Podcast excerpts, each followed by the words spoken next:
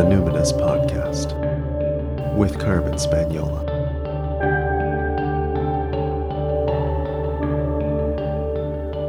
Hi there, and welcome to the Numinous Podcast, where we have interesting conversations with everyday folks about the mystery of life. This podcast is a complement to the Numinous School, an online intuition development course for people who want their self awareness to serve a greater good. I'm your host, Carmen Spagnola, and this week our guest is my dear friend, author and speaker, Monique Gray Smith. Monique is also the principal of Little Drum Consulting, an Aboriginal owned and operated business that provides facilitation and consulting services to Aboriginal communities and organizations and the governments that serve them. We're talking today about the importance of ceremony and ritual, especially for children. During this conversation, Monique was actually on a work trip she was speaking at a conference for people who work with children. I connected with her over the phone. She was in Kamloops, BC. So, Monique, I've been so excited about having this conversation with you for some time because you and I have discussed how we can create more opportunities for ceremony for our children and for the young people in our community. I have a daughter who's 10. You have twins who have just turned 11 or they're 10 now? Uh, they're 10 and a half, yeah. They're 10 and a half. So, why do you think ceremony is important for children? Mm, I think for many ways or many reasons. One of them that comes to mind right away is that in ceremony, it's critical that we slow down, that we pay attention, that we breathe, and with this, it automatically connects us to our spirit. And in this world where we live today, that is so fast paced, and so much is coming at our children all the time, that if we don't pause for ceremony and allow them to almost restart or set the re- reset button, for example, then we just kind of keep them going on overdrive all the time. And for me, that's incredibly concerning, not only as a parent, but also as an auntie. And as to somebody in our community who's watching out for the children that my, my children play with as well. And ceremony, I think also, when I speak of ceremony, I mean that we have times when ceremony is a disciplined, focused, intended act but there's also times when ceremony comes upon us. So, for example, when my children and I walk along the beach, it feels like ceremony because the conversations that we have and the quiet time, it feels sacred. Or if we go for a walk, well, you know, in Victoria we have that beautiful mountain, Mount Doug, and we haven't gone up there very often, but when we do, there's something that happens. And we're more inclined because we're blocked from the water to spend time at the ocean and so that opportunity for children to connect to spirit, I think, is absolutely critical for them in this world because the other piece that I think happens is that it unfolds their imagination. And imagination is the foundation for problem solving and critical thinking. And we know today that, you know, when our children are sitting in front of the screens as much as they are, that they're going to be able to need in the future that ability to problem solve and to critically think and if they haven't, as a child, had experience in ceremony or being quiet or offering thanksgiving or paying attention to what is happening for their spirit, for them in their heart, in their mind, in their body, and that internal uh, light, for lack of a better word, for spirit, um, then we, I think, are sending children out into the world who may have many skills, but that mastery skill of being able to be present with oneself will not be there. Mm-hmm. And that, I think, is a big danger. Mm-hmm. Well, and it, it's so true that our our world seems so enthralled with the digital world, with the physical world, with with doing, with thinking. And so I really appreciate that you've brought up imagination as a component of, of ceremony. And imagination is not only so important for critical thinking, but it's also the gateway to our subconscious. And mm-hmm. our subconscious is how we can become more connected with spirit in the sense that, you know, spirit speaks in metaphor and symbolism. And that isn't something that you can just uh, take from a textbook. You know, everybody has to learn their own language for what the meaning of experiences are for them. And so I'm I'm really fascinated with this idea that it's uh, that you're sharing with us that it's about presence and slowing down, and that's an important component of ceremony. Can you tell me about some maybe traditional First Nation ceremonies or others that you've heard of that honor and mark special times in the lives of children in particular? Mm-hmm. Well, on my dad's side, he is of Lakota ancestry, and one of the things that Medicine Man shared with me years ago, his name was Melvin Graybear, and he's passed on. He was also the gentleman who gave me my traditional name in a Yuwipi ceremony, and he, he was telling me that when a child is conceived, that in order for that child to be conceived, that there are four grandparents from the mother's side and four grandparents from the father's side who come together to agree that now is the right time for this child to come into the world. So when we when we kind of pause and look back, it, it is even before a child is conceived that there is ceremony happening in the spirit realm that says now's the time for this child to come from these two parents. It might not be that these two biological parents are the people who raise up this child, and it may actually not even be that this child comes to full term. But whatever the parents and the family members have to learn from this gift of this child, the timing is now. And so that is one example of ceremony that happens in the spirit world. Many of our nations have ceremony that welcome a child into the world. Um, even, you know, quite as simply as saying, Welcome to the world, we've been waiting for you. You know, you're a precious gift. Thank you for joining our family. Um, my children, when we were preparing for them to come into the world, we gathered people who were very, very important in our lives, and they all wrote special notes to both Sadie and Jackson, and they're kept in carved cedar boxes that we will hand over to them when they're 19. So they've seen what's in those boxes, but those are really people in ceremony laying down for them. This is how I will wrap around you and take care of you, but this is also how I see you can contribute to the wellness of the world. Um, often, some nations will, the celebration of the first haircut is very, very important, and that hair is always kept. In many of our nations, our hair symbolizes our wisdom, and it also symbolizes, um, as we get older, our roles within our families. And different nations have different traditional teachings around one braid or two braids, for example, in in more traditional families.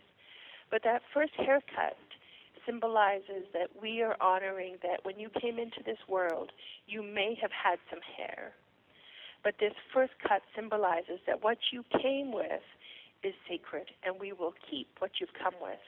And we're making room for everything else that is yet to unfold to now come forward. So that hair then, is, as I said, is kept.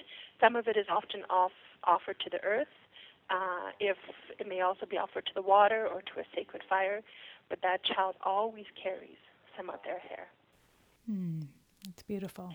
The first time children put their feet on the ground for walking is also a very memorable moment because it it means that that child is transitioning from having to be held by a parent or a grandparent or an aunt or uncle to being moving into being their own independent child by being able to stand on their own two feet. And Each nation has has their and some families within the nations and clans have their own ceremonies for children. The other one that is, um, you know, I'm beginning as a mom to process what will be the rite of passage ceremony for my children as they get ready to enter young adulthood or as you know in in common day world we call it tween. Right right. But preparing for that and and knowing that ceremony doesn't always have to look exactly the same. So you know i had a niece who when it was time for her rite of passage she spent four days and four nights on the mountain in vision quest with no food and no water.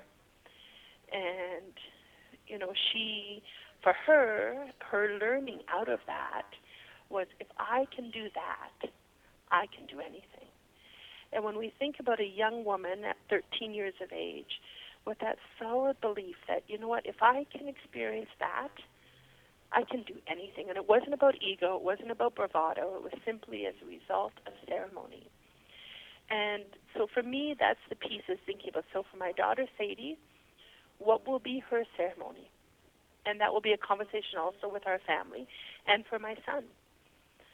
And so, will they have different ceremony then? Because, uh, or will you try to create a family ceremony where that becomes a new part of your lineage?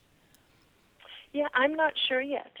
It hasn't come, and for me, that's part of it. Is that I, I'm beginning to ponder it and reflect on it and ask. I have an elder who I'm very close to, and I ask her often, and so we're beginning that discussion. Um, so I don't know yet, Carmen. I think that you know, I love what Stevie Nicks always says, more shall be revealed. Right, right. and because my children, even though they're twins, they're so different. Right. And so my daughter is is a little more shy. So to do a very public ceremony with her may actually almost be embarrassing. And that's the piece you never want with ceremony. It's never to be embarrassing or shaming or humiliating. Mm-hmm it is to be sacred and to be honoring. And so for her, we may need a smaller family ceremony, whereas my son, he may be more comfortable with more of a community ceremony. Mm-hmm. So the community ceremony that I recently uh, participated in for. Um, young girls for a rite of passage was called G Day for Girls, and there mm-hmm. were 250 tweens that well they were uh, 9 to 12 years old in the year 2014. So that that actually is quite a range, and uh, it was a day of uh, listening to uh, women of different ages who were speaking about different parts of uh, the the experience of becoming a woman and the, the founder, uh, Madeline Shaw, talked about how when she got her period, it, you know, it's one of those things as a young girl, you're super excited about it. It's supposed to mark this big transition, and then it happens, and it's kind of a non event. And it can be really confusing, and nothing, it happens, but nothing happens at the same time. And I really appreciated that effort to have a day where we just celebrated this wonderful time in a girl's life. And then there was a red ribbon ceremony at the at the end of that and they told a, a story with a drum and uh, all the girls got to close their eyes and, and hear the story of of the this red ribbon. And it was it was really beautiful to have them then tie these ribbons onto each other's wrists and say I am a strong woman and I will help you up and then tie the ribbon on. And it was just you know, it had all of the elements of story, uh, sound, uh, movement, and symbolism. I'm curious what you think are some of the fundamental elements of ceremony that if a, if a family is going to prepare or plan a ceremony or some mark some milestone, whether it's graduation or uh, learning how to ride your bike or, or a birthday, whatever it is, what are some of the elements that make a ceremony and, and make a moment uh, sacred? Hmm. Well, I always think eating is one of them. Mm. That when we feast together, and not just in the feasting together, but when we plan and prepare the food together, that the teaching is that when we're cooking like that, we need to cook in a place of happiness, of joy, and put good feelings into that food, because then that's what our bodies and our spirits consume. And so when we eat together, what we eat and the conversations that unfold as we're eating really land with us differently. So often in ceremony, there will either be feasting before, or sometimes, you know, if an elder has an important teaching as part of the ceremony, there might be something to eat while that teaching is unfolding, and then there is always eating afterwards. And that can be traditional foods, but it can also be, you know, more contemporary foods as well. Because the point really is that we are eating together. There often also is a food offering, a food plate that's created of all the food that's available, some tobacco is laid on it, and the food is blessed. So those are elements that I think are that add to ceremony. But again, for me, it's coming back to that place for those young women to to have a moment so you know that's beautiful that they tie those ribbons on each other's wrists.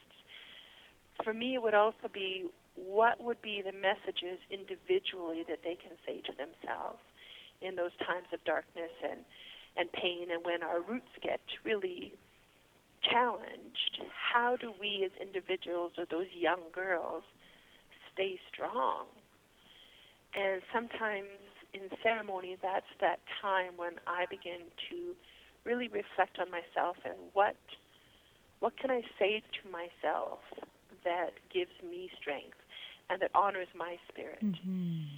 Mm-hmm. those would be a couple things that um, but you know that collective that collective of coming together in mind, in consciousness, in body.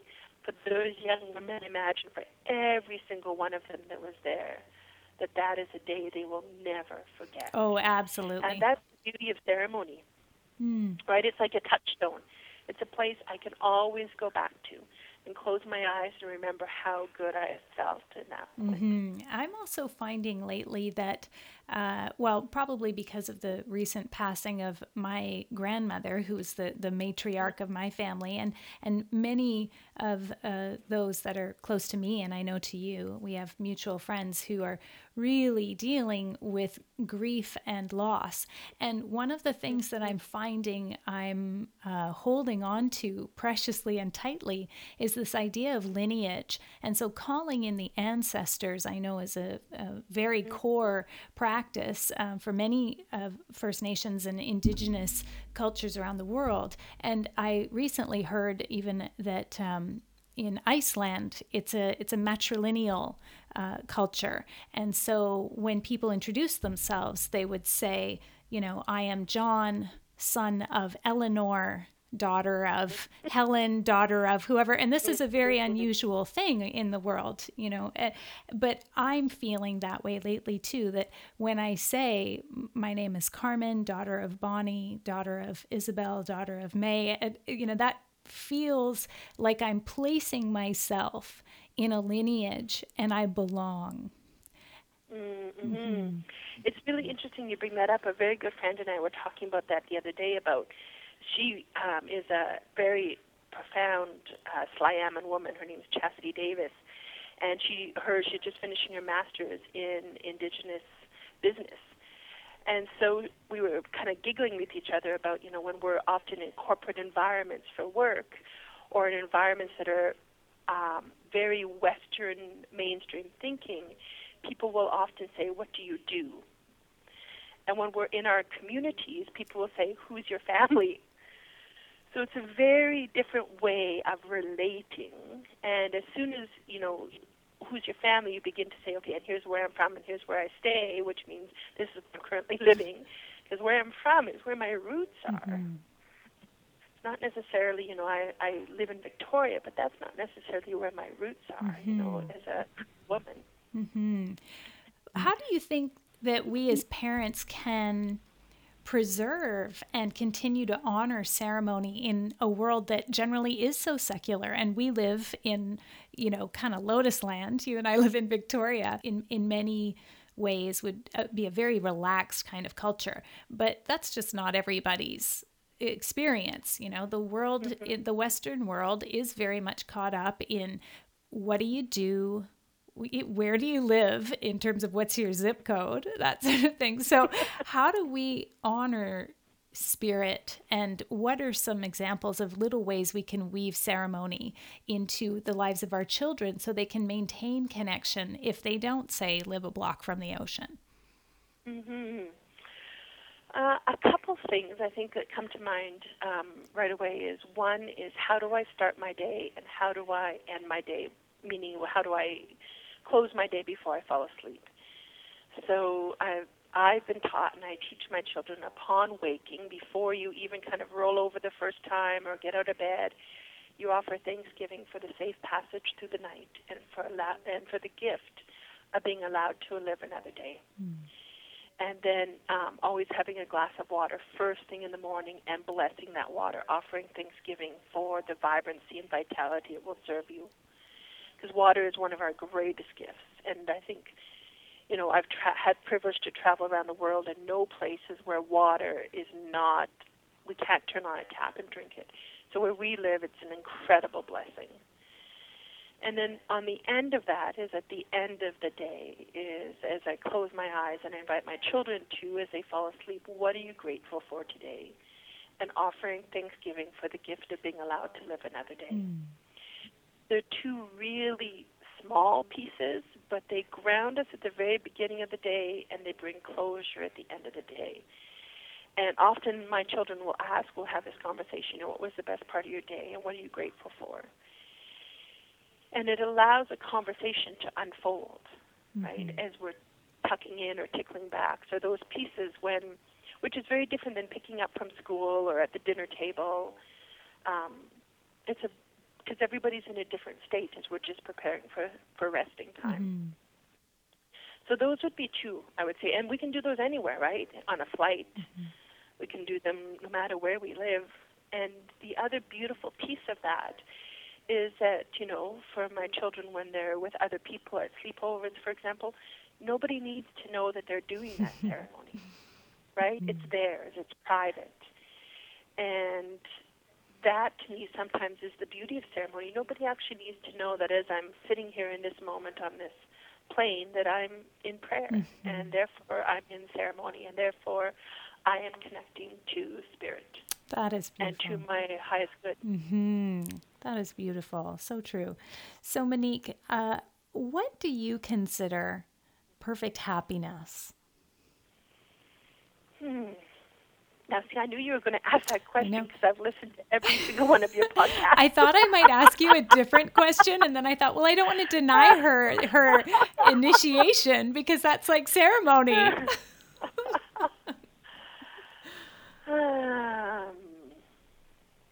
I I, so, because I knew perhaps that you might ask this question, I've been thinking about it.